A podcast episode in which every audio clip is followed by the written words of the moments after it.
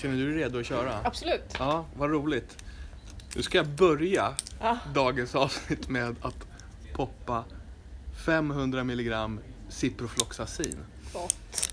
Som enligt uppgift kan man bli illamående av den här. Mm. Hur snabbt, hur fort blev Olivia illamående undrar jag då innan jag tar tabletten. Ja, nej men det tog nog en timme typ. Välkommen hit Hanna Körner. Tack. Tack, Eh. roligt att vara här. Jätteroligt att, att du är här. Du tog med dig en ciprofloxacin till mig dagen till ära. Mm, jag tyckte du såg lite blek ut. Ja, precis. Eh, jag blev ju exponerad för någon form av eh, smitta härom natten. Yes. Och du som eh, var vårdledare på passet efter mig, som tog över efter mig, ringde mig efter den här natten och sa att eh, du behöver ta 500 milligram ciprofloxacin i förebyggande syfte. Yes. Så nu passar vi på att göra det. Passar vi på. Skål Ja. och tack. Skål och välkomna. Eh, Men det är inte därför du är här. Nej. Egentligen. Hur mår du? Jag mår bra. Ja, har du tagit 500 milligram? Nej, jag var, inte, jag var inte med i vården av patienten. Du blev inte exponerad? Jag har bara ringt runt till varenda vårdinstans som har träffat patienten och informerat läget. Ja. Då måste jag fråga, det här är ju helt off mitt manus här nu, men ingår, ingår det här i din... Du jobbar ju med typ hygien och eh, Åh nej, nej, nej, det har jag lämnat över till Elsa nu. det är överlämnat. Det är överlämnat, jag kan ingenting om det där längre. Måste kolla i PMet varje gång någon ställer en fråga. För du har ju en unik förmåga annars. Du har ju fått, eh, fått multiresistenta tarmbakterier att bli någonting roligt. Ja, ja precis. eh, som vi alla vill lära oss saker om. Mm. Men nu håller du inte på med våra vårdhygiensfrågor längre. Nej, det gör jag inte. Det är bara, det är Elsa och Elsa. Elsa och Elsa. Elsa och Elsa. Elsa från Frost. Ja, Eh, nej men så, vi är ju alldeles uppenbart kollegor. yes. Eh, det framgår ju nu. Och eh, i, du är egentligen här för att göra en, eh, nej det är inte egentligen, men delvis. för att göra en uppför... Nu är det avsnitt 45. Avsnitt 45. Ja. Ja. Och avsnitt 44 var ju tillägnat dig. det är det finaste jag har fått för så lite insats faktiskt. Det, det här är alltså... Det var ju du som tjatade om att jag skulle göra en, dickpic special. ja, absolut. Ja. Vi, ja, oj, oj vad jag tjatade. hur, hur uppstod... Vi har ju... Jag ska inte säga att du har tjatat, men vi har ju pratat en del om DP som jag Ja. bär förkortar för. Hur, hur, vad kom det sig egentligen att vi började prata om det här? Min minnesbild av det här är att det var någon natt när vi jobbade och jag har en väldigt tydlig minnesbild av att det var du som tog upp frågan. ja, det var det säkert. Men det kan säkert vara att... Nej, det var nog absolut jag. Jag vet att vi jobbade natt också, eh, men jag vet inte alls hur ämnet kom upp. Nej. Eh, men det har ju inte blivit tråkigt en sekund sedan dess. Det finns ju alltid något att prata Det om. finns alltid något att prata om, det finns alltid något kul att säga. Ja. Eller hur? Ja. Hur det nu än är med hur det ämnet kom upp så sitter vi ju här i eh, Bromma Blocks och äter en... Jag äter frukost. Du kanske också äter frukost. Jag äter lite frukost. Ja, du fick en granola bar och en kopp te. Eh, och jag var ju här igår. Jag, jag var här och rekade igår. Satt vid eh, det bordet till vänster om mig här. Eh, vilket var en jättemärklig känsla. För jag skulle ju prova att spela in och det var ju bara jag här. Så jag tog upp min telefon och låtsas pratade. Vilket kändes oerhört pinsamt. Eh, och så glömde jag bort att jag skulle avslöja, avsluta mitt fejksamtal. Så jag sa, tja, hur är det? Nej, Bromma Blocks. Ja. Och sen så sätter jag mig och liksom provlyssna. bara nickade och bara, ja det här fungerar fint. Så jag tänker de som satt vid bordet bredvid måste ha tänkt, han pratar med någon som kör världens längsta monolog nu. Uh, Men vad glad han ser ut. Ja, ja, precis. Han ser ganska tillfreds ut i alla fall.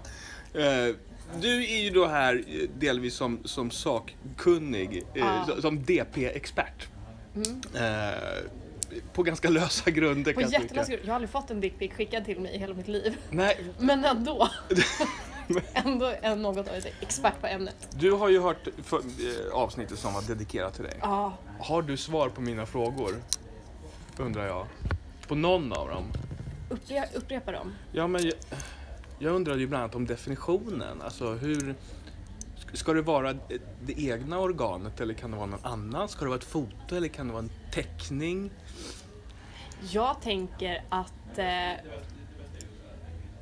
att en dick rent generellt är ganska generisk så jag tror att man kan komma undan med att skicka vems som helst. Jag tror inte att folk känner igen. Jag tror inte att folk känner igen dem.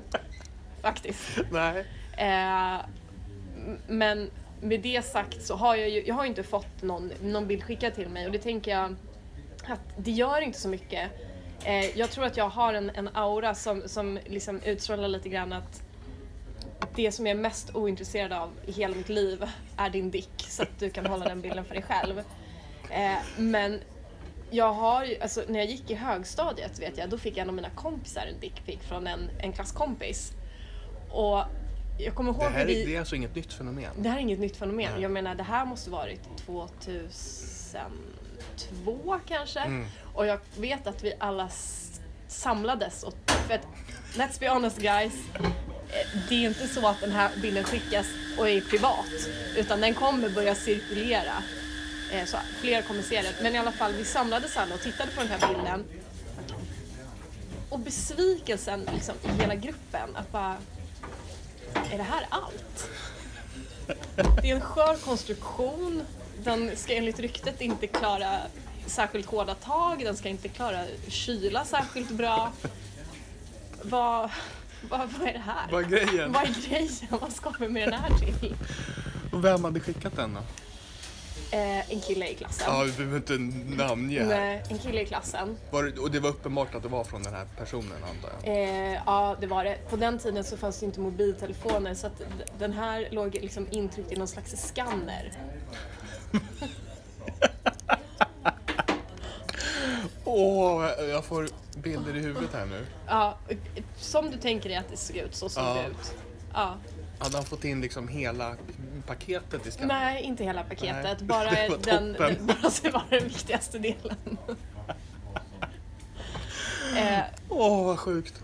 och sen har inte jag tänkt så jättemycket på dickpics förrän, eh, förrän egentligen, ja, sen när vi började prata om det. Nej, det är ju en märklig för, eh, företeelse. Men eh, jag undrar ju lite på riktigt, alltså varf, va- varför? Ja, det undrar jag med. Alltså jag är så, så frågande. Ja.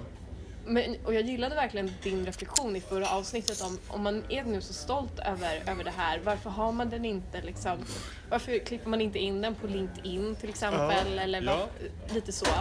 Ehm, och hur kommer det sig att man kan bli så oerhört kränkt som man för att den inte tas emot med någon slags stående ovation och lite tacksamhet? ja. Jag förstår inte heller det. Men Nej. jag tycker att det är väldigt roligt att, att tänka på, reflektera runt och problematisera kring. Jag Ja. tycker att hela fenomenet och de reaktioner som kan uppstå i kölvattnet av att en dickpic inte blir mottagen som, som avsändaren hade tänkt sig så tycker jag att det säger någonting om samtiden och manligt, kvinnligt och genusperspektiv på ett roligt sätt. Och som avsändare hade tänkt sig, alltså, vad hade du tänkt dig? Det är för mig den stora gåtan. Ja, men det finns någon jätterolig debattartikel i DN skriven av en tjej som har gett ut en bok på ämnet. Och så har hon intervjuat någon kille som heter något fräckt, typ Micke. Och så har hon frågat så här, men vad, vad vill du uppnå när du skickar de här bilderna? Och han svarar något i stil med, "Nej, men det är lite som en lägeskontroll, det är lite så här, hej, det här händer hos mig, vad gör du? Och jag kan så här känna att om jag fick den bilden så och, och, och syftet var att på något vis uppdatera mig om vad som händer på andra sidan stan så hade jag känt lite så här. Men du måste ju skaffa dig något att göra på riktigt. Mm. Ett jobb, vänner, en fritidsaktivitet. Om det här är det som händer hos dig, Om det här är det då är som ditt händer. liv ganska deppigt. Ja men verkligen. Nu vattenkamma dig och gå ut på stan. Ja. Ta på dig ett par byxor och skärp dig. Jag kan ju tänka också lite så här att en variant är ju att faktiskt då skriva Hej, det här är vad som händer hos mig. Vad händer hos dig? Frågetecken. Och så Ja. skicka utan en bild på ett könsorgan. Alltså vad långt man skulle komma. Ja, verkligen. Jag tror att det skulle vara lättare. Och det, det här är jätteroligt för att, att just med tanke på, det slår mig nu. Eh, vi män har ju en tendens att tycka att, att kvinnor uttrycker sig eh, lite, vad ska vi säga, svävande. Ja. Ja, men, ja precis. Och hur ska man tolka den Du, här? sk- du ska inte, du ska inte eh, lyssna på vad jag säger utan vad jag menar. Mm. Hur svävande är inte det där då? Kan jag Ja. tycka. Ja, nej det är ett, ett eh, aldrig sinande ämne. Aldrig sina... Och det är alltid lika roligt. Det är alltid lika roligt. Ja, ja det är det faktiskt. Eh, nu ska vi eh, hoppa lite här. Eh, det är svårt att göra någon bra P3-övergång. Från... Vi behöver en jingel. jag kanske ska skaffa mig en jingel faktiskt. Eh, nej men, eh, för du är inte bara här för att eh, prata allvar om dickpics. Nej, precis. Nej, verkligen inte. Eh, vi är faktiskt här på jag vet inte om det här var samma samtal, men an, en annan natt på jobbet så eh, började vi prata lite mer om din, eh, ditt tidigare, eh, ditt tidigare liv ska jag inte säga, men, men din, du har ju en, eh, du har haft ätstörningar Ja, under en ganska lång tid i livet. Och då när vi satt och pratade om det här på jobbet så tänkte jag att eh, det här var en väldigt stark historia eh, som jag skulle vilja prata mer om och eh, med dig. Delvis för min egen skull men också för att jag tänker att det här är någonting som jag tror många andra skulle vara intresserade av att höra. Faktiskt. Eh, så hur, hur började det här? alltså jag vet inte riktigt hur det började. Ehm, när jag tittar tillbaka och tänker efter så är det liksom så, har, så är det några liksom specifika händelser eller kommentarer som liksom har, har satt sig någonstans i själen liksom. Och sen har de lite grann legat och skavt där och på något vis liksom ja, men gjort att jag har gjort, alltså, valt att göra eller liksom tagit beslut att hantera dem på, på, på ett destruktivt sätt. Eh, och alla de kommentarerna har liksom på ett eller annat sätt reflekterats tillbaka på hur jag ser ut och hur jag framstår. Eh, och sen i slutet av högstadiet, eller när jag hade slutat högstadiet så det var väl, så gick jag en jättefin klass i musikklass och vi var supertajta allihopa. Och sen från en dag till en annan så valde alla de som var mina kompisar att sluta svara på mina sms. Och liksom, de, ville, de gjorde väldigt tydligt att de inte ville vara vän med mig längre och jag vet fortfarande inte varför. Men då var det på något vis som att den jag, hade, den, den jag hade varit när jag hade alla mina vänner, det var liksom den här lite typ sportiga tjejen. När jag tappade liksom det sammanhanget och jag tappade mina vänner så valde jag att bara så här jätteknyta starkt till rollen som den sportiga och den som tränade mycket och åt nyttigt. För att liksom på något vis hitta, hitta fotfäste i att vara 16 år, det var juli och inte en enda kompis ville hänga med mig på hela sommarlovet. Och sen skulle gymnasiet börja och då hade jag inte heller någon kompis. Så det blev någon slags identitetsmarkör för Ja, dig? ja men Det verkligen. sport, sportiga, Ja. säger du? Ja den, ja, den sportiga, den sportiga och den starka. För att det var den rollen jag hade haft i kompisgänget liksom. Eh, och också så var det så tacksamt för att i och med att jag inte hade någon kompis eller hade något att göra. Det tar ju ganska mycket tid att träna mycket. Du måste planera vad du ska på dig, du ska ta dig till träningsanläggningen, du kanske måste äta innan och sen så måste du äta efter och så ska du duscha. Och då gick det liksom, på något vis så kunde en hel eftermiddag och kväll bara passera utan att jag inte hade gjort något eller fått ut något. Eh, och sen, sen bara rullade det på. Mm. Sen var det liksom, sen, sen bara rullade det på. Och jag blev 16 och jag blev 17 och jag blev 18 och jag eh, liksom blev mer mottaglig för liksom hela eh, för samhället, för, för, för forskning, för media, för, liksom, för krav, för prestationer. Eh, och slutade egentligen att ifrågasätta allt. Jag slutade ifrågasätta mig själv kanske framför allt och vad jag tyckte var rimligt. Och, och sen så kände jag mig så trygg i att jag hade ju nya kompisar sen. Men jag slutade liksom ifrågasätta den, den etikett jag hade satt på mig själv som Mm. den som alltid liksom gick runt med träningsväskan på armen och som bara åt äpplen. Liksom. Mm. När i den här processen skulle du säga att det liksom puttade över till att bli ett, ett ätstörningsbeteende eller ett osunt beteende? Jag tänker att det var ganska osunt hela tiden men jag höll mig liksom hela tiden liksom på, på rätt sida stupet eller rätt sida kanten. Eh, sen, eh, sen så åkte jag, efter gymnasiet så var jag ledig i, eller jag jobbade i några månader, sen åkte jag till Senegal och jobbade som volontär. Mhm. Eh, och bodde i fosterfamilj. Eh, och där var det som att när, när det inte var någon som liksom höll koll på mig eller som ifrågasatte, för mina föräldrar har alltid varit egentligen väldigt på. Eh, men när de liksom, när jag inte behövde svara för någon eller liksom ja men, eh, hå, ja, men hålla uppe någon gard för någon, då bara, då bara brakade det helt. Sen kom jag hem och sen bodde jag bara hemma i ett halvår, sen flyttade jag hemifrån. Mm. Och det var, det var, alltså, det var nog det, både det värsta och det bästa som kunde ha hänt. Det var det värsta för att då, då, då föll alla koncept överhuvudtaget.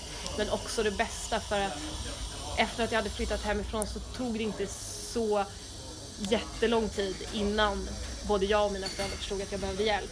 Mm. För då hade jag ju ändå gått och varit ganska så här ångestfylld och osund sen jag var 15 jag flyttade hemifrån när jag var 19 tror jag. Så då hade ju redan gått fyra år. Och sen så gick det kanske två och ett halvt, tre från att jag hade flyttat hemifrån. Men då var jag svag. Mm. Då var jag riktigt skör. Hur, hur yttrade sig det här? Eh, Eh, för mig så handlade det väldigt mycket om eh, eh, att vara nyttig och hälsosam. Jag har aldrig varit underviktig, jag har alltid varit liksom, normalviktig i förhållande till min längd.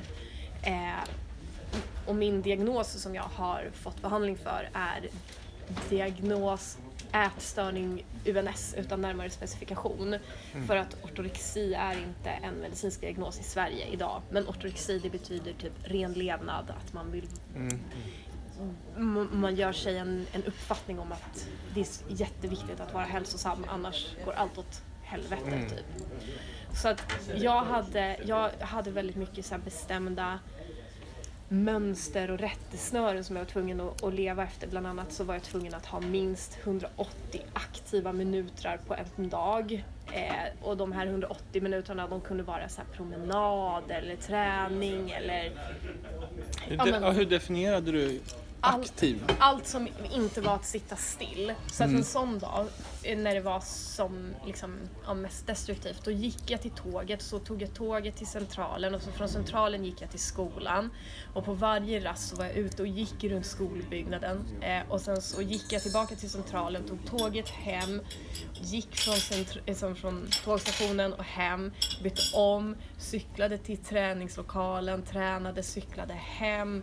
Eh, och sen så summerade jag hur många minuter det här var. Och om det var så här för lite då fick jag gå ut och gå igen. Eller så fick jag typ göra sit-ups och squats framför tvn. Typ. Var, var kom de här idéerna från då? Från första början?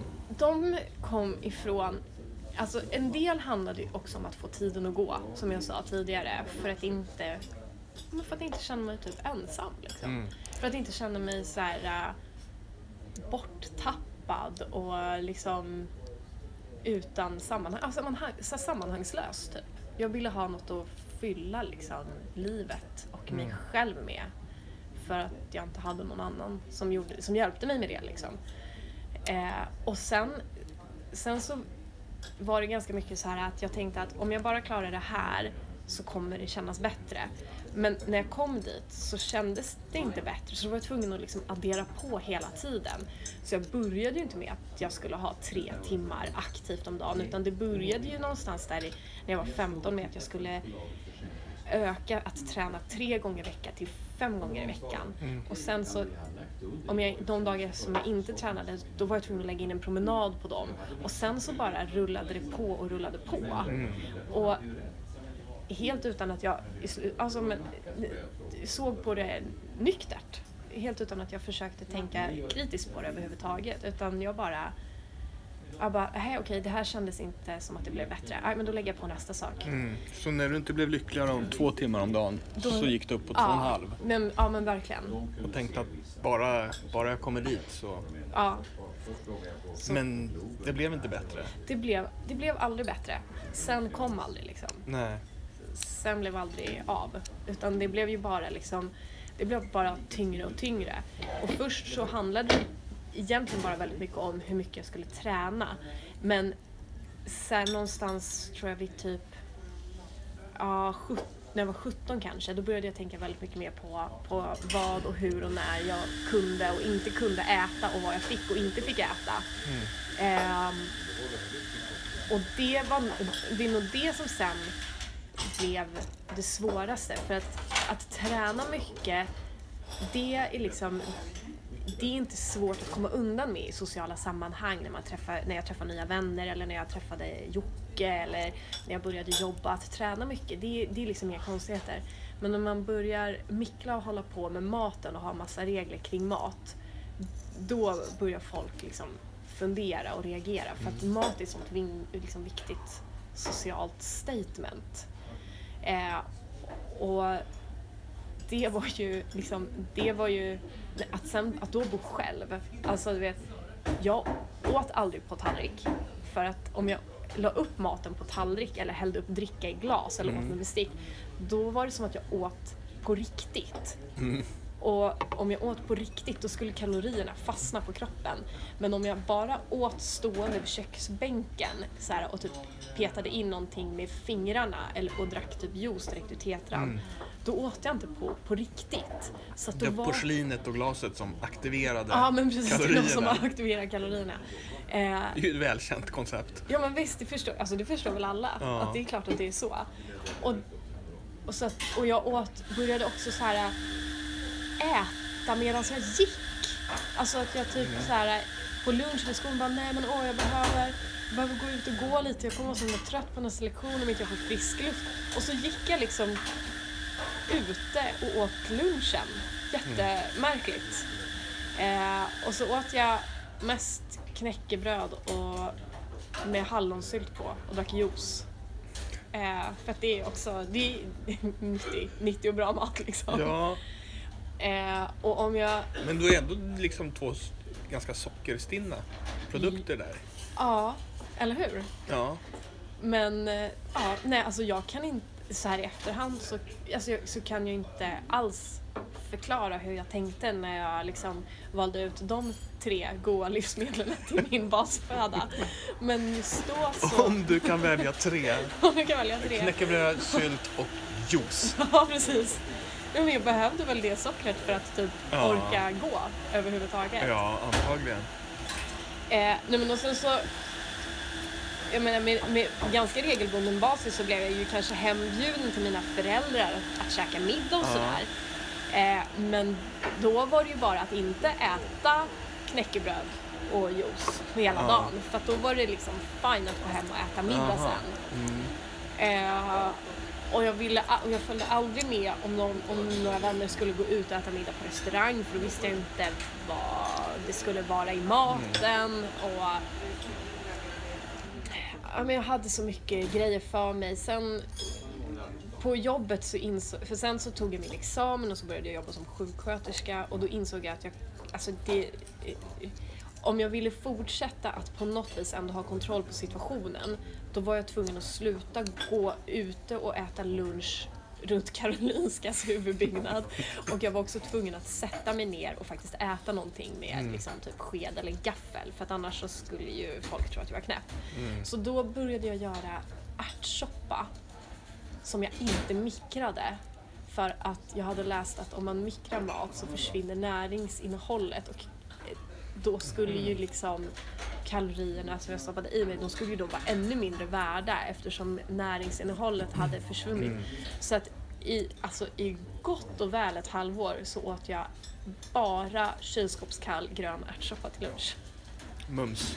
Alltså jag kan, det är ju så äckligt så att det går inte, alltså En sån livsnjutare. Ja men verkligen så här. Och så kunde jag sätta mig ner och bara det här är jag värd. Var det ingen som sa, eh, jag menar jag vet ju det är ett lunchrum, man har ju, det snackas ju om vad man äter. Ja, jämt. Det var ingen som så här, ska du inte värma den där? Jo, men, jo, men, och det har jag fått höra i efterhand av liksom, av, egentligen mest av, av liksom, av bekanta och vänner som kanske inte har varit jättenära mig under den här perioden, men som ändå har funnits liksom i periferin. Att på den, då, på den tiden så var jag, alltså jag var så himla högljudd och forcerad, ännu mer än vad jag är nu. Oj. ja, men, eller hur? Det är så att man baxnar, eller hur? Ja. Men i någon så här form av försvar i att liksom att hela tiden förekomma någon annans tankar. Så att jag kunde ju hålla långa, liksom, jag kunde ju orera sönder de där lunchrummen och göra narr över min egen ärtsoppa och mig själv och liksom ta super, super mycket plats bara för att ingen skulle liksom hinna ifrågasätta eller applicera, applicera något på mig som jag inte var bekväm i att svara mot. Liksom. Du arbetade förebyggande. Jag arbetade så himla förebyggande. Eh, och det tog liksom, när jag fick höra det, jag tror att det var min morbror som sa det, när jag hade varit på Capio Anorexicenter första vändan, att liksom, du känns så mycket lugnare nu, det är så mycket lättare att hålla ett samtal med dig. Du har en mycket, liksom, din samtalston är inte jobbig att lyssna på längre. typ. Och, jag bara, och det föll så mycket på palats då för att jag kunde, alltså det var lite så här, du vet som man ser typ så wrestlingmatcher hur de så här pumpar upp inför Mm. ett match. Så var det lite för mig innan jag skulle gå in i lunchrummet att jag liksom så här Färgglada trikåer, Ja men lite mask. så här och så, så här, lite så här Kajsa Bergqvist-slag på benen och lite så här, "Hua, nu, nu kör vi lunch! Bara för att liksom förekomma Ja. att ingen skulle tänka eller tycka.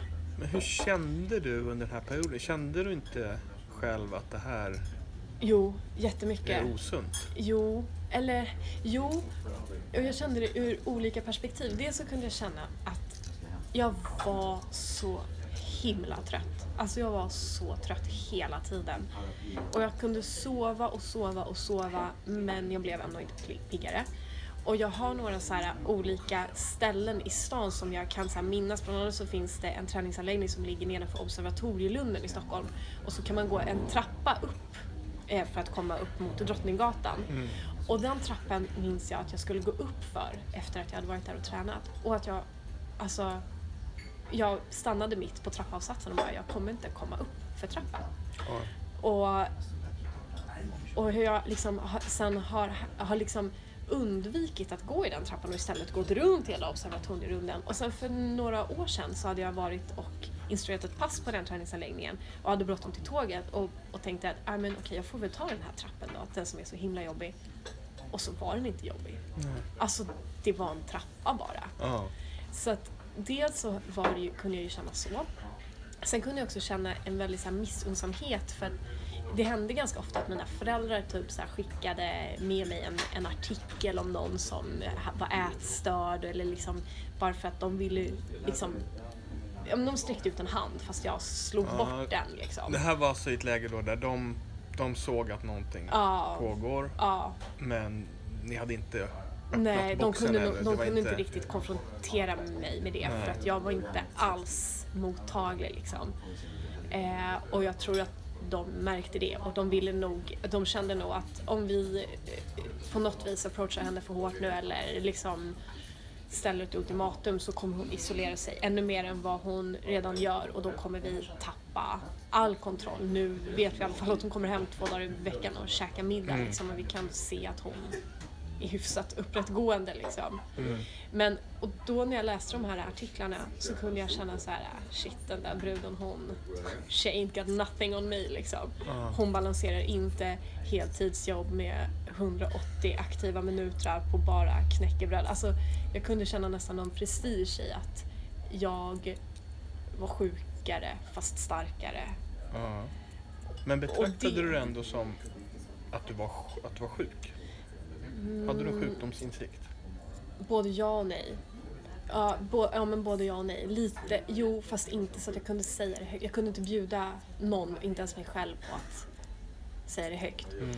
Och sen så tänkte jag väldigt mycket att om, om jag kan tänka att jag är sjuk, då är nog inte jag sjuk. För att det, det är alltid så här att när, när, när jag läser de här artiklarna så, så sitter alltid tjejerna eller killarna och bara vi förstod inte hur illa det var förrän mina föräldrar sa att vi skulle åka på en utflykt men de släppte av mig vid ätstörningskliniken och jag hade aldrig förstått att det var så illa. Och jag förstod ju någonstans, alltså jag är ju sjuksköterska, jag har ju läst jättemånga högskolepoäng om hälsa och sjukdom och kroppens reaktioner och jada jada jada. Jag förstod ju absolut att det här är inte bra. Men, efter, men jag tänkte att eftersom jag kan tänka att det inte är bra så är det nog inte så illa. Men ändå, jag verkar ju må sämre än hon i artikeln.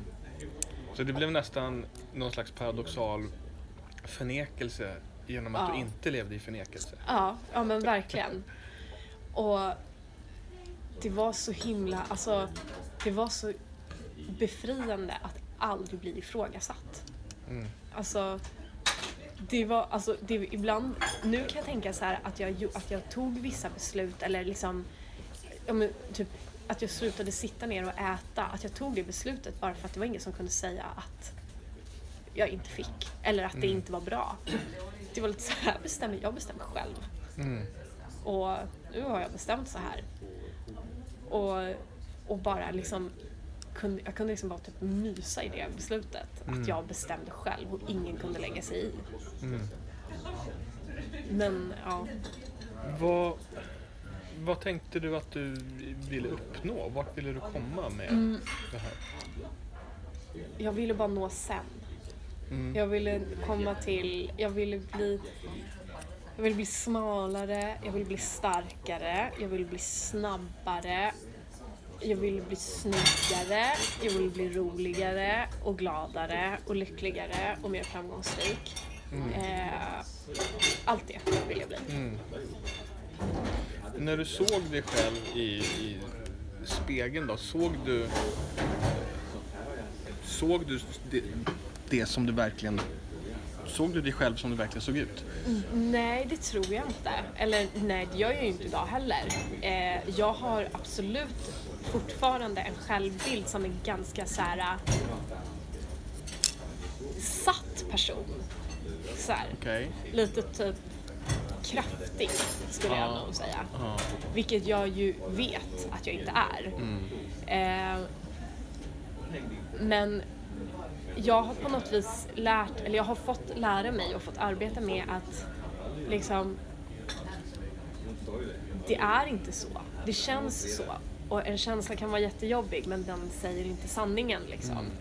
Men nej, jag, nej, jag, jag, jag skulle tycka att det var jätteroligt att få se mig själv alltså på riktigt som någon annan ser mig. För att jag tror inte att det överensstämmer alls med hur jag ser mig. Men jag har liksom lärt mig att acceptera det och leva med det och framförallt inte hämmas av det. Och jag kan, alltså jag, jag kan så förvånas fortfarande. Jag stod inne i HBO på jobbet och pratade med en kollega som hade varit med om något så jobbigt så skulle vi snacka lite I våran tryckkammare. i tryckkammaren. Och där inte- finns det en, ett handfat med en spegel. Och sen så stod vi och sen så såg jag ögonvrån så såg jag, alltså, så trodde jag att det kom in någon för jag kände inte igen, liksom, jag kände inte igen siluetten. Den var så, den var så liten. Och så bara, så skulle jag vända mig om och säga hej men det var jag, alltså jag såg mig själv i spegeln och det var så absurt. För att det såg inte alls ut som jag tror att jag ser ut. Mm. Det var ju det var en jätteliten person. Jätteliten verkligen. Eh, och så är det nog, alltså så, så var det ju ännu mer, ännu mer då. Att, men alltså jag tittade mig ju knappt i spegeln. För att jag bara orkade inte hantera det jag tyckte att jag såg. Mm. Eh, och mycket, alltså lite så är det fortfarande. Jag tycker jätteilla om att vara med på kort. Jag hatar att se mig själv på kort. Eh, två graviditeter, det finns två kort på mig. Oj. Det är allt. Ja. Eh, för att jag tycker att det är så jobbigt att se mig själv på kort. Och det är ultraljudsbilder. Eller hur? På mina barn. Ja, precis. Nej men så att, nej, svar, det, det lätta svaret på frågan är väl att nej, jag, när jag, när jag tittade och när jag tittar mig själv i spegeln så nej, så ser jag nog inte alls sanningen. Jag ser den sanning som jag har skapat för mig själv. Men skillnaden från då och nu är att jag vet att den sanningen är liksom friserad av mina känslor och inte nödvändigtvis överensstämmande med verkligheten. Och att det är bara jag som kan välja hur jag vill liksom respondera på de känslorna. Och jag väljer att tycka att livet är rätt nice ändå. Trots att jag är satt, kraftig och ganska ful. Ja, för det är det ju verkligen. Ja, jag vet. Eller jag vet inte. Nej, Men, för här undrar jag. Eh, om folk, eller när folk säger att nej det är du inte. Mm, Eller du som är så fin, du som är så smart och så vidare. När folk säger så, mm. och i synnerhet när du var mitt uppe i det här. Hjälper det? Nej, absolut inte. Absolut inte. Eh, det... Nej. Nej, det köper jag inte överhuvudtaget.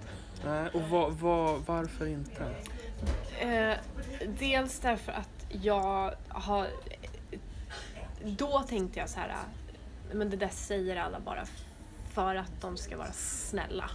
För att de... Nej men gumman du är så himla fin. Alltså nej det, det bara köpte jag inte överhuvudtaget. Men nu för att det, det gör liksom ingen skillnad för hur jag mår. Att någon annan tycker att jag är smal. Det gör ingen skillnad för mig. Det hade varit, det hade varit lättare kanske om, om det hade gjort det. Men å andra sidan om, om, om hela min, om mitt mående och min självbild skulle byggas på att andra går runt och berättar för mig att jag är fin. Det skulle ju också på något vis vara bedrövligt. För att då skulle jag ju min egen åsikt räknas ännu mindre. Sen är det ju såklart väldigt trevligt när någon säger att eh, vad fin du är i håret eller vad stark du ser ut. eller vad, vad duktig du är när du svarar i telefon. Nej men alltså, det är ju jättekul alltid att få positiv feedback alldeles oavsett vad det gäller. Just ditt Men- sätt att svara i telefon är något jag har tänkt på. Nej, nej men ja, du, du vet. Jag förstår hur du menar. Men det... Alltså, men det påverkar ändå inte... Alltså den, den sanningen är inte starkare än min sanning om hur jag ser ut. Jag tänker lite också att det blir så här att man, man när man gör så, man fortsätter spela samma spel Mm, på något sätt. Att det är Mm. så här, ja, men om, om mitt problem är att jag spelar ett spel där jag måste vara tillräckligt snygg, stark, smal, framgångsrik för att vara värd någonting. mm, Då är det ju spelet som är problemet. Det är ju Ja. inte att jag inte har kommit tillräckligt långt i spelet. Nej. Så tänker jag. Jag måste ju byta ut mina spelregler. verkligen. Och Ja, sluta värdera mig själv på det. Mm. Och när folk då kommer och säger att ja, men du som är så duktig på det här, du som är Mm. så snygg är det väl aldrig någon som har sagt till mig. Men du som har, inte till mig heller. du som har ett sånt grått skägg. Ja, precis. Och svarar i telefon Ja. som ett proffs. Ja, precis. Det, det hjälper ju inte för att jag, jag spelar ju fortfarande samma spel och det är ett Ja. spel som jag aldrig kommer vinna. Ja. ja, men verkligen. För kom, även om jag hoppar upp ett hack så är jag ändå inte nöjd. Nej, för sen kommer det aldrig. Alltså det där Nej. sen som jag strävade efter. Ja. Det, det har inte kommit än idag. Nej. Och på något vis så står jag här, liksom, inte jättemånga år senare och liksom har gjort allt och lite till som jag kunde tänka mig. Men sen kom inte i alla fall. Och jag Nej, blev aldrig gladare. Det är fortfarande bara nu. Liksom. Det är fortfarande bara nu. Kan vi inte göra någonting åt det? Så? Hur länge ska man behöva vänta? Ja. När började du förstå på allvar då att det här, jag är sjuk och jag kommer behöva hjälp? Eh, det var jätte, det var en väldigt tydlig icke-händelse som hände. Det var, jag hade nästan, ja det var på, på det var i maj och det var 2010. Och jag hade precis eh, liksom examen runt hörnet på, på Röda Korsets högskola. Och så var jag hemma hos mina föräldrar eh, på dagen och hade gjort någonting och så skulle jag cykla hem och så sa mamma så här, men du ska inte stanna på middag? Och jag bara, nej det går inte. För att jag hade inte liksom förberett mig för att äta middag den dagen. Jag hade, inte, jag hade väl bara varit ute och promenerat två timmar och jag hade ju redan ätit jättemycket knäckebröd med hallonsylt på. Så det passade liksom inte den generella livsföringen. Och så sa jag bara så här, nej det går inte. Och då sa mamma, då så, så stannade hon liksom upp och så tittade hon verkligen på mig och så sa hon, ikväll vill jag att du äter middag hemma hos mig och pappa. Och jag bara såg att nu, nu väl, jag såg att nu väljer hon att konfrontera mig och jag kan välja att typ storma ut eller så kan jag välja att, att ta den här konfrontationen. Och jag visste inte riktigt hur jag skulle göra men istället så bara sa jag så här, det går inte för att jag kommer bli tjock då. Och så bara började jag storgrina. Och då, sen gick allting väldigt, väldigt fort. Och då bara, liksom, då bara, då bara fixade de liksom allt åt mig och så skickade de in, man skulle, när man söker ätstörningsvård, i alla fall var det så då i Stockholm, så får man fylla i, man får söka själv, man behöver inte ha remiss från, eh, från vårdcentraler och så, utan man får söka själv. Och så sökte vi till de enheter som fanns i Stockholm och då gör man det via, gjorde man det via att fylla i enkäter och sådär och sen så har de någon så här, samlar de alla de enkäterna och så delar de på något, jag vet inte, baserat på adress eller någonting ut vem som tar vem. Och så fick jag komma på, att, alltså efter bara någon månad sådär, så ja, på sommaren, och då hade jag börjat jobba, eh, så fick jag komma till Capio Anorexicenter som då låg på Löwenströmska och gå på ett introsamtal med en psykolog. Eh, och eh, de ringde typ bara dagen efter och så ville de att jag skulle påbörja deras dagverksamhet som egentligen är som typ ett vuxendagis. Då blir man hämtad med taxi utanför sin dörr klockan åtta. Så blir man körd och ledsagad upp till dagvården och sen så sitter man där och, eh, och jag vet inte vad man gör. Man kardar väl ull och ritar teckningar och jag vet inte, reflekterar över mat och träning och Ja. självbild och sådär. Eh, och sen så klockan 16.30 så blir man skjutsad hem. Eh, men jag, alltså det är ju klart att jag, jag förstår ju så här i efterhand att jag hade ju kunnat bli sjukskriven och, och fått gå, genomgå det här rigorösa programmet men jag kände bara att nej men det går inte, jag har kämpat i tre år, jag har precis fått mitt första riktiga liksom, jobb. Jag vill Eh, inte sätta mig och karda ull. jag vill inte sätta mig och karda ull. Jag vill inte sitta med massa lipiga 16-åringar med, som käkar kaksmet och spyr liksom. Eh, och det är ju så himla, det är så himla oetiskt och elakt att jag säger så här men det var verkligen så Ja, ja, jag ja. tänkte liksom.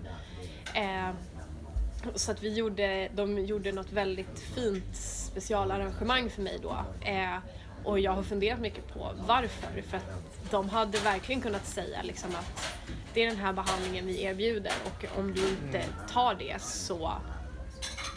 Alltså, det är, inte, då är det är din eget, det är ditt problem liksom. Men jag fick, istället fick jag gå hos Martin som han hette min psykolog. Fick jag gå två gånger i veckan. Så mina föräldrar körde ut mig till Lövet två gånger i veckan i, alltså jag vet inte hur många månader. Och så satt, vi, satt jag där och bara pratade och pratade och hade hemläxor och det, alltså det tog jättelång tid. Mm. Jättemycket tid.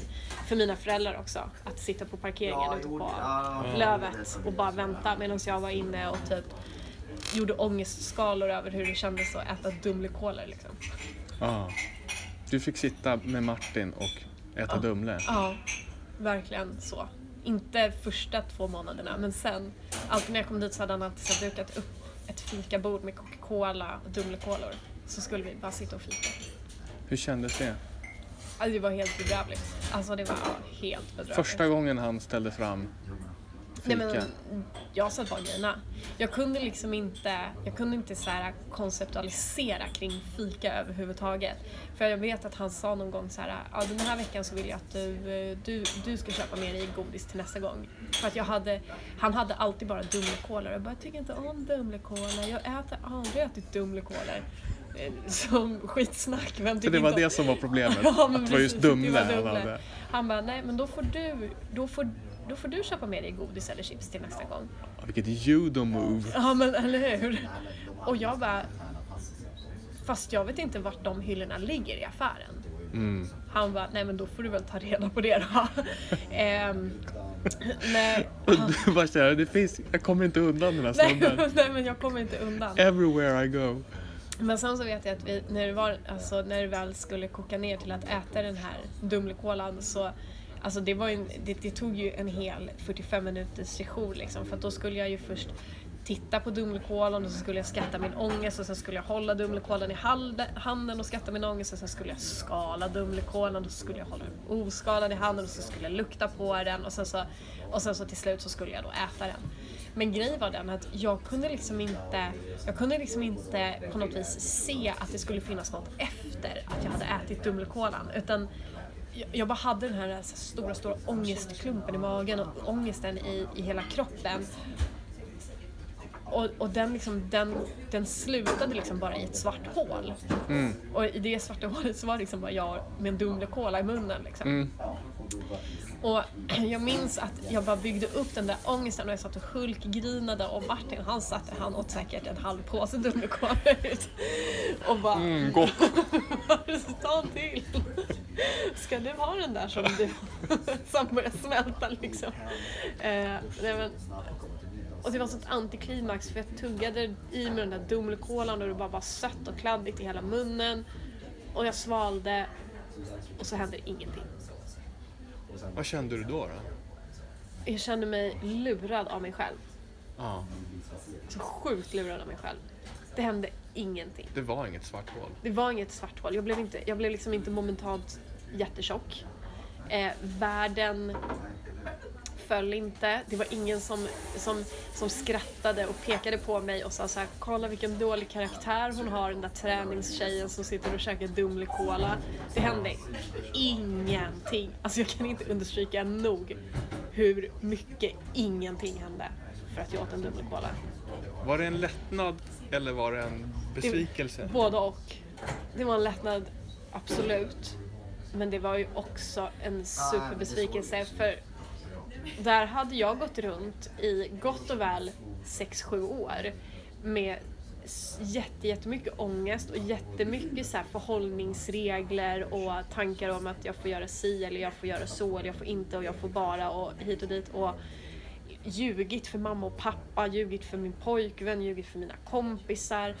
Jag hade hoppat över jättemycket fester. Studenten hade inte jag tid med för jag var ju ute och gick i löpspåret. Alltså, så många missed opportunities för ingenting. Men också lättnaden i att det hände ingenting. Mm. Det var inte värre. Liksom. Mm. Så bo, både och. Både lättnad och besvikelse. Mm. Kände du dig dum på något sätt? Oh, jättedumt. Men det gjorde jag nästan hela tiden. Ändå. Det gjorde du redan innan. Det gjorde jag redan innan. Ja, precis. Men jag tänker att, att det skulle liksom kunna bli nästan på ett sätt någon slags bakslag. Ja, att man, jo. om man har en, en, en väldigt osäker självbild innan och ett dåligt självförtroende och så uppdagas det här också. Mm. Det Ja. på något sätt blir ännu värre. Jo, men ett tag var det ett, ett tag blev det så. Och, och då kopplade jag det väldigt starkt liksom, till min andra trygga identitet, att jag var sjuksköterska. Liksom. Mm. Och, ba, och, och, så då ägnade vi, vet jag, några, några sessioner, jag och Martin, åt att prata om det faktum att jag har betalt för att ta hand och hjälpa människor som är liksom livshotande sjuka. Men jag själv kan inte ens klara av min egen vardag. Jag tar hand om folk, folk lägger sina liv i mina händer. Eh, men jag kan liksom inte ens garantera att jag klarar av mig själv. Mm. Eh, men det, det gick ganska snabbt över. Det är liksom... Ja, det gick ganska snabbt över. Måste jag säga. Mm. Jag tänkte, du nämnde det här nyss att du hade ljugit väldigt mycket. Mm. Hur, alltså, hur förhöll du dig till sanningen? Jag vet, minns att du den här natten när vi satt och jobbade om det här så, så berättade du att ja, men när mamma frågade vad jag hade käkat på telefon så sa jag att jag hade ätit spagetti och köttfärssås. Ja. Och det nästan var som en sanning för Ja. du hade någon slags mental representation. Ja. av det. Ja men verkligen, nej men alltså det var... Jag tänkte inte på det som att jag ljög då. Det, är bara, alltså, du vet, det kom så skrämmande naturligt. Bara, vad har du gjort idag? Ja, men jag läste en bok och så åt jag jättegod frukost och sen träffade jag en kompis och sen så tog vi en fika. Och jag fikade med bulle. Alltså du vet, det kom så naturligt. Det var inga, alltså det bara rann i munnen på mig. Det var alltså, så att det kändes inte som att jag ljög. För att det var så jag tänkte att det hade varit. Eller det var så jag tänkte att det skulle ha varit. Eh, och, och eftersom jag, alltså jag behövde inte anstränga mig. Jag behövde inte ens förbereda mig inför samtalen. Det är bara blablabla. Men trodde din kära mamma på dig Nej, när du sa det då? Nej, det tror jag inte. Men det är ju svårt att säga. Jag har ju jobbat med henne hon, så- jag, hon känns ju inte som den lättlurade typen. Nej, det tror jag inte. Jag tror inte hon trodde på det alls. Men det är svårt att säga så här. Nej, det gjorde du inte. Mm. Alltså. eh, så att. Nej, jag tror inte alls att de trodde på mig.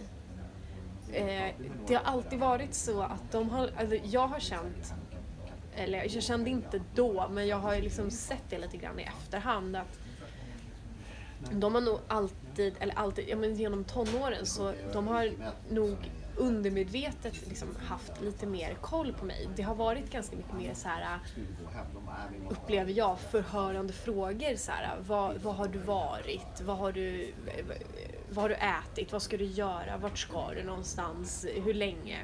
Gentemot min syster som egentligen har varit den mer revolterande. Eh, henne har de liksom inte förhört alls på samma sätt har jag upplevt. Men det är nog för att Linda, eller Linda hon är mer så här och, och hon liksom agerar ut och hon, hon, hon proklamerar väldigt mycket. Hon behöver inte fråga. Och hon behöver inte, nej och hon, och, och, det kryper väldigt mycket fram hos henne Ja. efter ett tag ändå. Jag kommer ihåg att jag ganska tidigt innan jag blev liksom riktigt ätstörd så, var, så, så slutade jag ha smör på mackan. Och det var ju så ändlösa diskussioner om det med mamma och pappa och hur de bara, nej men det är dumheter, lägg av. Alltså du vet, det var, det var, alltså det var ändlöst hur vi debatterade den här äh, smöret på mackan. Min syra kom hem och bara, jag går på vattendiet, jag ska bara dricka vatten tills att jag har gått ner fyra kilo. De bara, okej. alltså som ingen reaktion. Och jag minns att jag verkligen tänkte på det och bara, alltså om jag kom hem och sa så här, Ja. jag ska bara dricka vatten. Alltså, det hade ju inte hänt. Eh, men det har vi inte pratat så mycket om eh, varför det är så. Men jag tänker att, att de nog visste vad de hade mig. Men att jag var onåbar i en konfrontation gällande det. Och jag förstår att alla undrar, hur gick det med den där vattendieten? Ja, Alltså den höll mig typ till mellis tror jag. Det var... det var kanske det de visste Ja, också. precis. Kan det varit så? Ja, nej, man blir ju varken mätt eller stark på vatten. så att, Nej. eh, nej men det har, de har alltid liksom, nej jag tror inte att de trodde alls ett dyft på det. Nej. Men eh, de frågade nog för att liksom hela tiden pränta in att vi är här, vi ser dig och vi kommer fortsätta fråga liksom. Men varför ljög du? Var det för att kunna För att fortsätta? fortsätta, absolut. Bara för att fortsätta. För att jag visste inte riktigt vart, i vilket sammanhang jag skulle passa in annars. Jag hade ju liksom tagit bort alla andra sammanhang. Först hade sammanhangen tagits bort från mig när jag var 15. Men när jag var 21, då var det ju jag som hade aktivt liksom rutat in en, en super, superliten, ett super, superlitet sammanhang där jag, Mm. som jag tyckte var det enda som passade mig. Som var det enda där jag kände mig trygg liksom. Mm. Så jag hade, inte så, jag, hade, jag hade så lite annat att identifiera mig med och ta mig an utanför det. Så hela din ät, ditt ätstörningsbeteende eller din ätstörning Mm. blev väldigt mycket av din identitet? Ja, absolut. Krispig och sportig. Ja. Liksom. Fast egentligen bara trött och ganska sur ja. faktiskt. inte så festlig. Är du lika bra på att ljuga idag? Ja, det är jag. Fast jag utnyttjar inte det. Nej. Nej men alltså jag kan ljuga skrämmande obehindrat. Utan att röra en min faktiskt. Ja. Det kan ju vara ganska bra som förälder ibland. Ska... eller hur? Ja. Nej men jag kan känna så här att ja, det, här, det här är en situation där jag tidigare bara hade kunnat ljuga. Och där jag också kan känna att, att lögnen lite grann ligger på tungspetsen. Mm. Eller liksom, ja. Och det är, for, alltså, och det är fortfarande mat, träning, liksom livsval, livsstilssituationer som fortfarande lögnen absolut kan ligga väldigt nära till hands. Mm. Men jag upplever att jag faktiskt hinner stoppa mig själv Mm. innan jag snurrar in mig i den. Liksom. Hur länge sedan, nu beskrev du att du gick hos den här terapeuten, nu tappar jag namnet. Martin. Psyko- Martin. Martin. Du gick länge hos Martin Ja, och jag antar att det, liksom, det här mönstret inte bröts så här Nej. utan att det var över tid, successivt. ja. Och också så känn, så sen, sen så jag skrevs ut efter ett, två år kanske. Mm. Och då var ju besöken lite mer sällan liksom, Mm. på slutet. Eh, sen så Sen så tyckte jag att jag, sen så mådde jag riktigt bra. Alltså verkligen, jag mådde riktigt bra. Men jag mådde ju liksom på något vis bara så bra som jag själv ville. Jag eh, tränade ju fortfarande jättemycket och jag hade ju fortfarande väldigt mycket liksom dos and don'ts vad det gäller maten och sådär. Mm. Men, men så att jag ändå liksom klarade av att leva livet. Ja. Klarade av att vara typ i samhället utan att vilja bara grina hela tiden. Eh, sen blev jag gravid och då kände jag på en gång att det här, det här kommer inte gå bra. Ja. Eh, så då tog jag kontakt med Capio igen och så fick jag komma tillbaka Mm. på samma, liksom, på samma villkor med psykologbesök en gång i veckan.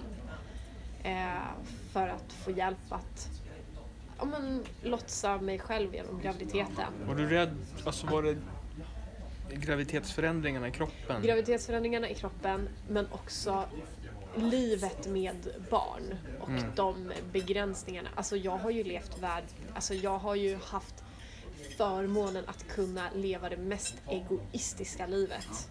Known to mankind liksom. Jag har inte behövt svara för någon och jag har haft resurserna att kunna göra de här valen. Det är ju ett ilandsproblem. Det är alltså, det är det verkligen. Ehm, men jag kände att dels, dels så skrämde det mig att jag inte skulle kunna ha samma liksom, fulla kontroll på, på träning, på mat och på mig själv och på tiden och allting. Men det skrämde mig lika mycket att jag var så rädd för det. Förstår jag menar? Att, att jag inte bara kunde omfamna så här, jag ska bli mamma, gud vad häftigt det ska bli. Utan att det var så här, jag ska bli mamma, hur ska jag då kunna äta och träna som jag vill? För att den typen av förälder vill ju verkligen inte, jag vill, vill inte jag vara. Jag vill inte Mm. vara den föräldern som när barnen kommer hem från skolan och och vill fika säger att "Nej, ni kan få en knäckebröd med hallonsylt på. Fast inte egentligen hallonsylt för att jag har lärt mig lite mer om näring nu så det blir ingen hallonsylt. Du kan få råa hallon Ja, precis. Nej, men, och kiafrön. ja, precis. Eh, men jag vill liksom inte vara, jag vill inte vara den stressiga mamman och jag vill inte, jag vill inte att mina barn någonsin ska känna sånt självhat och Mm. självtvivel som jag ägnade och ibland fortfarande ägnar mig åt. Liksom. Mm. Eh, så då kände jag att det här, det här, kommer, det här kommer inte bli bra. Om jag inte Då, skulle, då var du proaktiv. Ja. Och det och var Martin mina... dukade upp ett bord med bebisar. ja, precis. Nej, då hade Martin slutat. Så... Får du hålla i den här? Ja, precis. Hur, Ska- hur känns din ångest nu? och så ska, ska du skala den? Och sen så... Nej, du får inte äta den Anna. Spotta ut bebisen. Eh, nej, så då fick jag träffa någon annan tjej. Eh, hon var också jätteduktig. De var väldigt... Det var, det var bättre för att jag var mycket mer redo att ta tuffare beslut Mm. och göra mer radikala förändringar. Jag var mycket, mycket mer motiverad. Men hon var också bra för att hon var ganska så här approachable för mig. Hon var också ganska ung, hon var bara några år äldre än mig. Eh, och hon var tuff alltså. Hon var, in, alltså Martin han var väldigt snäll och han var väldigt inkännande och han lyssnade men hon var verkligen så här. nej men alltså typ, lägg av nu. Du, ja men det var bra. Ehm, många andra som jag har berättat om hur hon pratade och resonerade har bara så, men gud hon vågar vara så tuff. Hur kan hon jobba med människor? Fast för mig var det jättebra. För att det var verkligen så här. Men jag vet att hon sa så här, fast du har ju gjort ett val, du måste ju stå för det valet. Du bor i världens friaste land. Du, skulle ju, du har fortfarande två veckor på dig om du vill göra abort om du inte känner dig liksom Mm. up for the challenge. Och jag bara Mm. Så att äh, ja, hon var jättebra. Det var verkligen bra att jag gick dit. Och Ja. tog hjälp en vända till. Ibland behöver man ju en smäll på käften Ja, verkligen.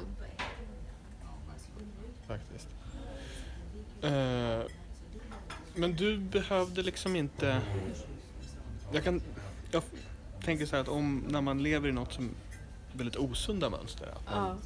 kan behöva bryta helt med vissa saker Mm. för att ta sig ur det. Mm. Men du fortsatte träna och fortsatte ha en del Ja. tydliga ramar kring kost.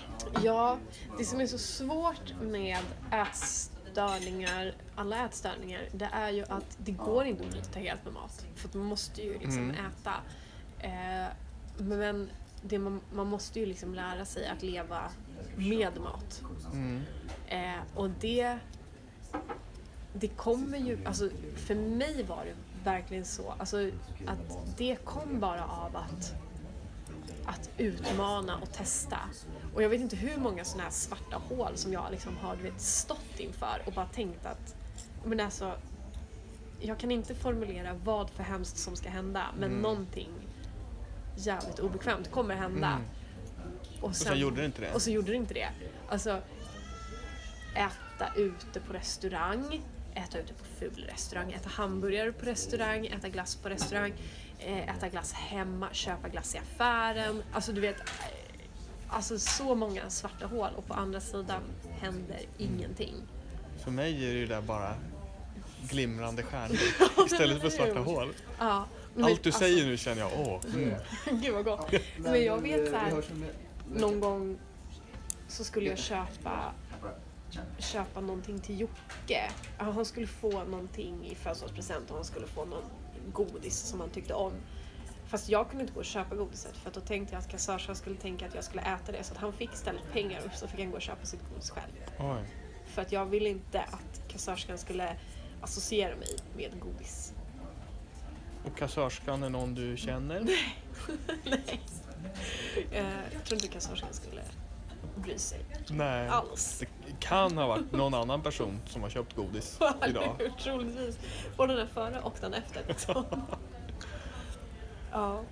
Men hur, i, idag då, hur är ditt förhållningssätt till mat och träning? Eller ditt förhållande ja. kanske?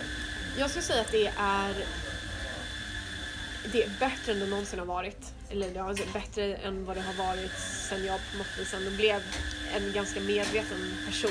Mm. Eh, och också för att allting, alltså spelplanen ändras ju helt när, när det kommer in barn i bilden. Mm. Eh, jag hade väldigt länge en, en stor hänga på att jag inte kunde äta liksom, en ordentlig måltid till lunch på jobbet. Mm. Eh, men jag insåg ju kanske efter en vecka på jobbet med två barn hemma att om jag inte äter en riktig mat till lunch då blir det väldigt jobbigt att komma hem. Eh, så att i mångt och mycket så har mina, mina barn liksom tvingat mig och hjälpt mig att att bara att, att det har ju börjat med ett, ett, ett, att ge upp på något vis. Att jag har känt att jag, måste ju ge upp mina, mina tankar och mina föreställningar. Fast i slutändan eller resultatet har ju inte varit en förlust utan det har ju blivit en vinst. Liksom. Mm. Att jag har, jag har exponerats för mina svarta hål och kommit ut på andra sidan och ingenting har hänt förutom att jag mår bättre. Så Mm. någonting har hänt, Mm. fast till det bättre liksom. Eh, sen tycker jag att det rent generellt är väldigt svårt att hitta balans i livet. Eh, och det, men det tyckte jag ju innan och med två små barn så är det ännu svårare. Liksom. Mhm. Eh, och jag kan se att jag från, ur en, från en utomståendes perspektiv nog har liksom orimligt höga anspråk på vad jag ska hinna med avseende Mm. träningsmängd på en vecka. Eh, men det är ändå en prioritering som jag vill stå fast vid för att småbarnsåren är nog fyllda med ångest som de är. Liksom. Absolut. Men hur mycket tränar du nu då? Jag försöker att göra någonting varje dag. Men det har ju gått från att vara, det måste vara tre timmar varje dag till att ja, idag fick jag 25 minuter och det var det som blev. Och faktiskt känna mig ganska nöjd med de 25 minuterna. Mm. Eh, det har också mina barn lärt mig att träning behöver inte vara en väldigt lång tid för att vara Mm. bra och rolig. Eh, jag levde väldigt länge i den, eller i den åsikten att om, om det inte är i alla fall en timme, en och en halv, då kan det lika gärna vara. Det är sällan när någon slänger 90 minuter på mig av fritid som jag bara kan nyttja som jag vill. Jag gjorde ex exakt samma upplevelse när vi fick barn. Ja, Just det här att jag tänkte att men, om inte jag kunde träna minst en timme, då då var det inte, var det inte värt. Alltså, Nej. då tyckte jag inte att det var någon idé. Precis som Nej. att det är så här, upp till en timme så var det eh, noll träning. Precis, men det- är den 16 minuten. Jättemärkligt. Och sen så, vilket gjorde att i början när vi hade barn så tränade jag inte alls för jag hade ju aldrig den där En- timmen. Nej. Sen efter kanske ett år in eller något sånt, vänta här nu. Eh, är det inte bättre att jag tränar en kvart då? Ja, nej men faktiskt. Än att jag inte tränar alls? Det måste ju rimligen vara bättre. Ja, att jag faktiskt, men om jag kör ett snabbt pass hemma nu så kan jag köra 20 minuter.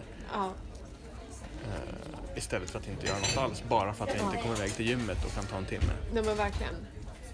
Och, och jag kan, det kan gräva mig för att precis innan jag blev, eller jag var gravid när jag sprang mitt andra maraton. Men jag visste inte att jag var det då. Jag bara sprang runt och mådde jävligt illa. Eh, och bara, fy fan vad lång Västerbron är. Mm. Eh, Det kan man känna utan att vara gravid i och för sig. Ja, precis. Men då hade jag liksom, då hade jag siktet inställt på att jag skulle, jag skulle satsa på maraton och halvmaratondistanserna. Det gick väldigt bra för mig det året. Jag sprang väldigt, på väldigt bra tider. Vad sprang du på för tider? Eh, maraton sprang jag på 3.35 Ja, det är bra. och halvmaran på 1.42 tror jag. Jag gör ju inte ens en mil med det tempot. Nej, Man du kan- ser, det gick jättebra. Men Man kan nästan säga jag gör inte ens en mil. Punkt. Precis, jag springer inte ännu. Fast det går, men det är smärtsamt. Ja. På en timme. Ja, ja. Så eh, all heder åt dig för de tiderna. Ja, tack ska du ha. Nej, men jag var jättestolt och glad och tyckte att jag hade hittat en väldigt rolig träningsform. Det är bara det att den tar ju väldigt mycket tid. För vill man springa, alltså jag menar det tar ju lång tid att springa en lång distans. Ja. Alltså så är det ju bara. Och det kan gräva mig lite att jag inte kan göra det nu. Men å andra sidan kan jag ju göra 25 burpees på rad nu. Och det kunde jag. Jag kunde inte ens göra fem burpees när jag kunde springa ett maraton. Och det har jag också på något vis fått lära mig under den här resan och med att ha fått barn att det går inte att få allt. Alltså det går inte. Och om någon säger annorlunda så är det bara lögn för det går inte att få allt. För att jag har, alltså, jag har kämpat som ett djur för att få allt. Men det går inte. Och då blir det ingenting istället. Och då- Det blir bara pyttelite. Ja, det blir bara pyttelite av allt. Man kan inte, eller jag kan inte, jag kan inte få allt. Nej. Jag kan inte få burpees och maraton. Jag kan inte få liksom, kan inte få ett roligt föräldraskap och ett ätstört föräldras, alltså en ätstörd personlighet tillsammans. Det går inte. Jag kan inte få glada barn utan att jag bjuder till utom min komfortzon heller liksom. Så att det, det det är lite så här bedrövande att inse att det går inte att få allt. Men det är också himla skönt Ja. att komma till den insikten. Tycker jag. Ja. Men du, kan du... eh, Kan du njuta av mat och dryck idag? Ja, det kan jag. Du fick Eh, något lysande i blicken där. Alltså, du, jag har ju så mycket glass att äta igen. Ja. Det kommer ju alltså så mycket glass. Så mycket oäten glass. Jag älskar glass. Ja. Och jag visste knappt att jag gjorde det. För att jag hade liksom bara suddat ut det alternativet. Eh, mycket i, så här, i min framgång som många, många, många år som ätstörd, det är min förmåga att bara ta bort alternativ. Ja. Att bara så här, att inte se det som ett alternativ. Eh, Att stanna när man är ute och springer, det är inte ett alternativ. Att äta glass är inte ett alternativ. Att unna sig eh, det, vad det nu än må vara, det är inte ett alternativ. Du har ett sabla pannben. Alltså jag har ett helt sjukt pannben. Ja. Ett satt pannben. Ett satt pannben. Ett satt, lite så här kraftigt pannben. så här, Det är det som är, det är bara det är pannan, det är bara pannan du ser. Du ser ju inte resten av det här. Eh, men gud vad livet blir roligare när man har alternativ. Ja. Det När man är äter glass. Ja, när man äter glass. Det är roligare och det är lättare och det är så gott. Ja. Var det en, ehm, var det också en process att börja gilla glass? Ja. Var- det en Ja. acquired taste? Från att Ja, du... alltså för vet du, eh, ja, det, det tog verkligen tid att, att lära sig att, att liksom ha något i munnen och smaka på det. Mm. För att vi hade gått så här, vi hade gått på KPO typ ett halvår kanske, så var det, ja men då blev det ju jul och så skulle vi äta middag hemma hos mamma och pappa och så hade de gjort någon så här panna cotta och de bara Ja, hur smakar det Hanna? För att jag hade alltså, åh nej, åh gud jag åt så mycket mat, det finns inte plats för dessert i den här magen. Nej, nej, nej. Jag fyllde hela dessertmagen med äh, grönsallad och det, det får inte plats någonting mer där. Och jag bara, jättegod panna cotta, verkligen. Den här vaniljsmaken är ju toppen. Och så blev det helt tyst. De bara, Sa du? det är vanilj panna cotta. Jag bara, för jag smakade liksom inte ens på det. Jag bara la det längst bak på tungan och svalde liksom. Ja. Eh, och, och att liksom att, ja, det var verkligen en process att, lä, att, liksom, att, att hålla saker i munnen, att smaka på det och känna att det var gott och sen liksom uppskatta Ja. att det var gott. Sen är det ju generellt bedrövligt att, att saker och ting kan vara så gott. Ja. Det skulle ju vara så mycket enklare om det inte var det. ja. Men tänk om allt smakade majs till exempel. Ja. Då skulle jag vara jätte, jättesmal. Det skulle vara. Men det, Men vad tråkigt det skulle vara ja, verkligen. Om man gick och köpte en fin flaska Amarone och så bara, mm, nej det var majsspad. Ja, precis. Och jag betalade 300 spänn för. 300 spänn majs. Ja, nej, det skulle vara astråkigt. Ja. Eh, Men du, eh, lite för att avrunda här så smått. Det, din självbild idag, det har du ju varit inne på Ja. tidigare. Hur ser den ut och vad är den förankrad i? Alltså, den är... Den är okej. Jag är okej. Mm. Och det är helt okej att den inte är mer än okej. Okej är en bra avsats att stå på. Mm. Och jag mår bra på den avsatsen. Det skulle ju vara super nice att tycka så här. Åh vad jag är fin och bra och snygg och smal och stark och Alltså men alla så positiva attribut som man kan, eh, kan komma på. Men Men jag är ju alltid där och jag är inte lycklig för det. Nej, precis. Du ser. Så att jag, jag, jag står här på den här okej-avsatsen och tycker att Ja. det räcker så. Liksom. Ja. Eh, men jag vill ändå inte vara med på kort. Liksom. Nej. För det tycker jag är jobbigt. Så fult kort. Och så säger min gymnasiekompis bara, ja fast om man tar kort på en sten så blir det en sten. Och det gjorde ingenting bättre. Så, så, Nej. så är det med det. I vilket sammanhang sa den här kompisen det här? Var det när ni pratade Ja, om det jag här? sa men jag vill inte vara med på kort, jag är så ful på kort. Vad tänkte hon? Jag tror att hon bara tyckte att det var kul. Och alltså, jag har ju fått väldigt mycket Det var glädje inte så här av det. försök att trösta. Nej. Jag tycker att det var ganska roligt sagt. Ja. Jag kan tänka på det ibland. Eh, Det ska man säga till folk som skickar dickpics. Ja, om du tar kort på en sten, det är fortfarande en sten. ja, precis. Verkligen. Men det, det är okej. Jag Mm. kommer liksom, jag har på något vis landat i att jag kommer, jag kommer aldrig nå dit jag trodde att jag ville att jag skulle nå för att det fanns ingen verklighetsanknytning i det. För att man kan inte, man blir inte liksom jättestark och jättesnabb på samma gång på de nivåer som jag liksom hade som vision. Eh, och nu är det liksom så här att jag skulle eh, absolut kunna komma tillbaka i min maratonform där jag var för att jag har kunskapen och har pannbenet. Men jag är inte beredd att göra den prioriteringen för att jag vill inte tänka tillbaka om några år och så här, har varit så här superfrånvarande och lagt jättemycket av familjelivet liksom, livet på Jocke för att jag skulle springa ett maraton som ingen jävel bryr sig om. Liksom.